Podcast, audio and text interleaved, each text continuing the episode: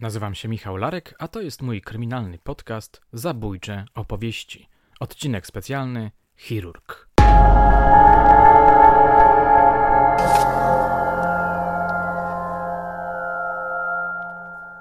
Moje drogie, moi drodzy, 6 lutego tego roku odbyła się premiera mojej najnowszej książki zatytułowanej Chirurg. Jak już Wam wielokrotnie wspominałem, jej akcja została osadzona na początku lat 80. Chciałbym, żebyście poczuli jej mroczny, makabryczny klimat, dlatego przeczytam Wam początkowe fragmenty. Mam nadzieję, że przypadną Wam do gustu i skłonią do kontynuacji lektury już na własną rękę. A zatem dobrego odsłuchu.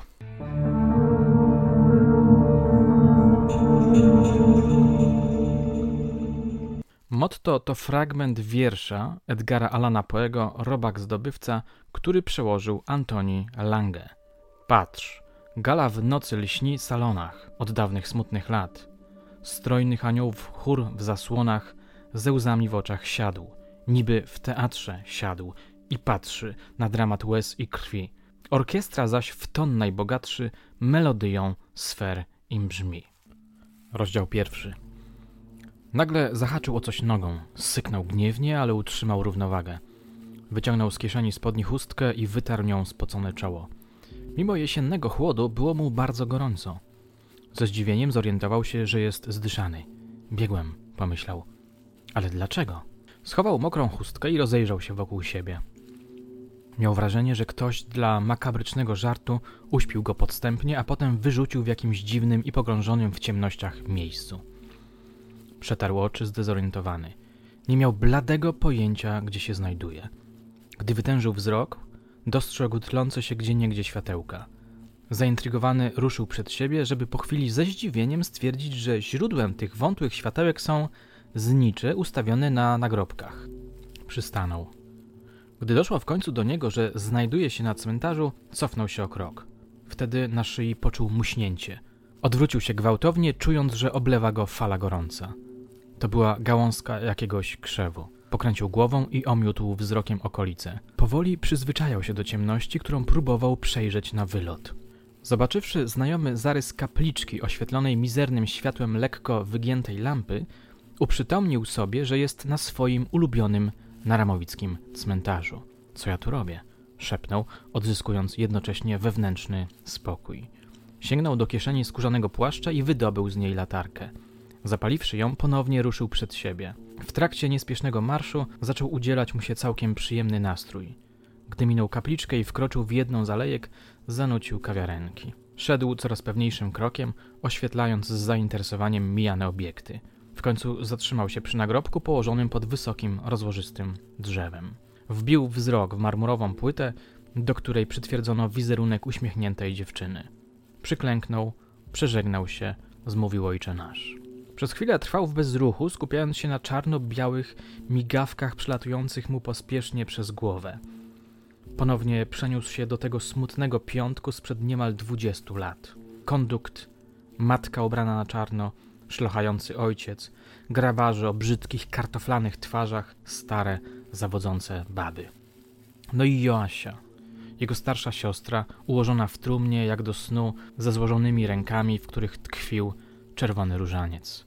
Blada, nieruchoma, czarnowłosa piękność. Dopiero po jej śmierci mógł się w nią wpatrywać do woli. Przyglądając się tym obrazom, czuł dziwny, niczym niezmącony spokój. Tak jakby oglądał po raz kolejny doskonale znany mu film w telewizji, którego akcja osadzona była w bardzo miłym, zacisznym miejscu. Bo czyż jest coś milszego niż cmentarz? Oddzielona od gwaru ulicy, zamknięta przestrzeń, w której można odetchnąć, ukoić skłatane nerwy. Przeżegnał się raz jeszcze, wstał i otrzepał energicznie spodnie.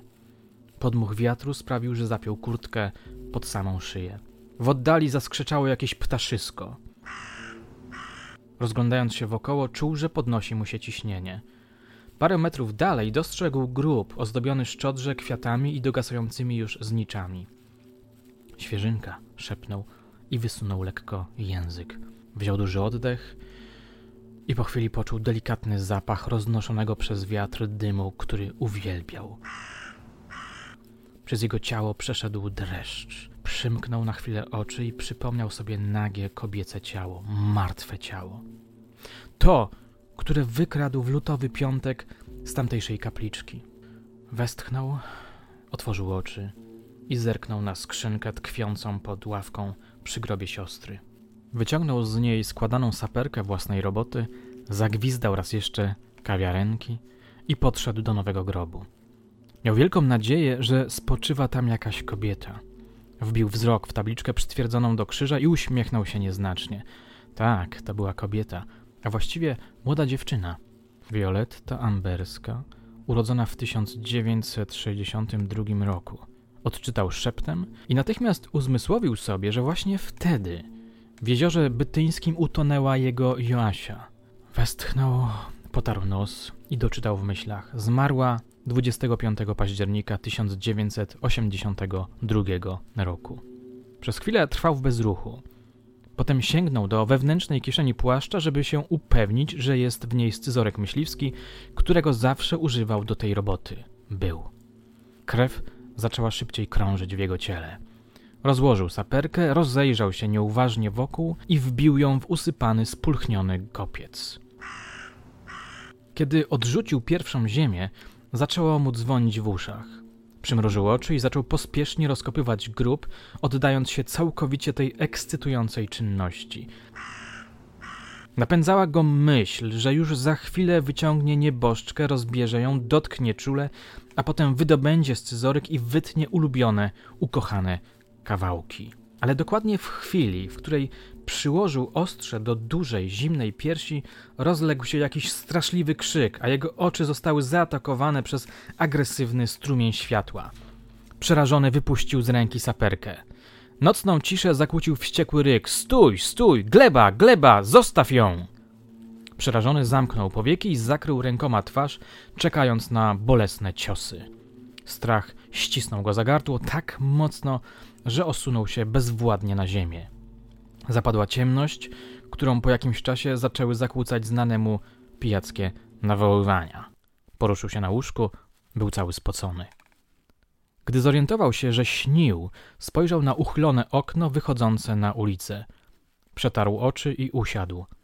Doszedłszy do siebie po tym wstrząsającym śnie, poczuł żal – jeszcze parę sekund wcześniej był przecież o krok od wielkiej rozkoszy.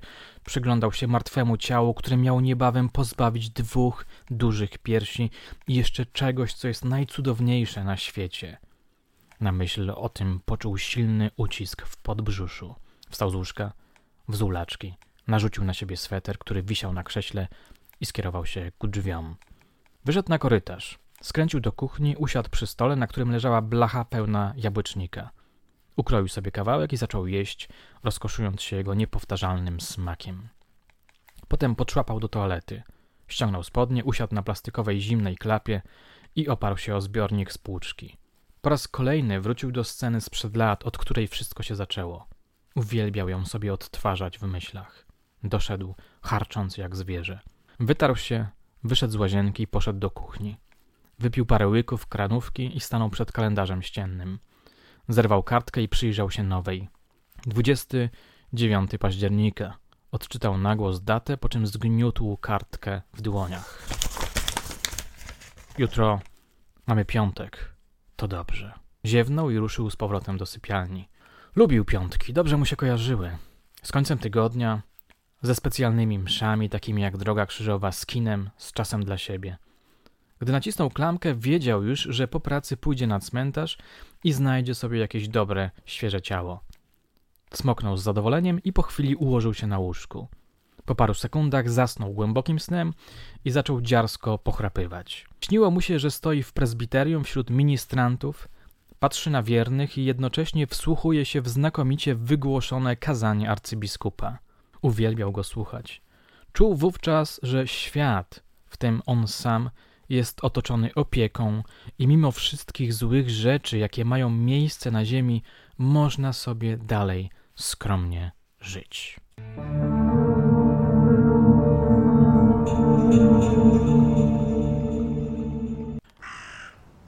Mam nadzieję, że daliście się wciągnąć tej mojej mrocznej opowieści. Jeśli tak, wejdźcie na przykład na stronę wydawnictwa Oficynka i kupcie książkę, w której znajdziecie jeszcze wiele, wiele więcej mrocznych atrakcji i przygód.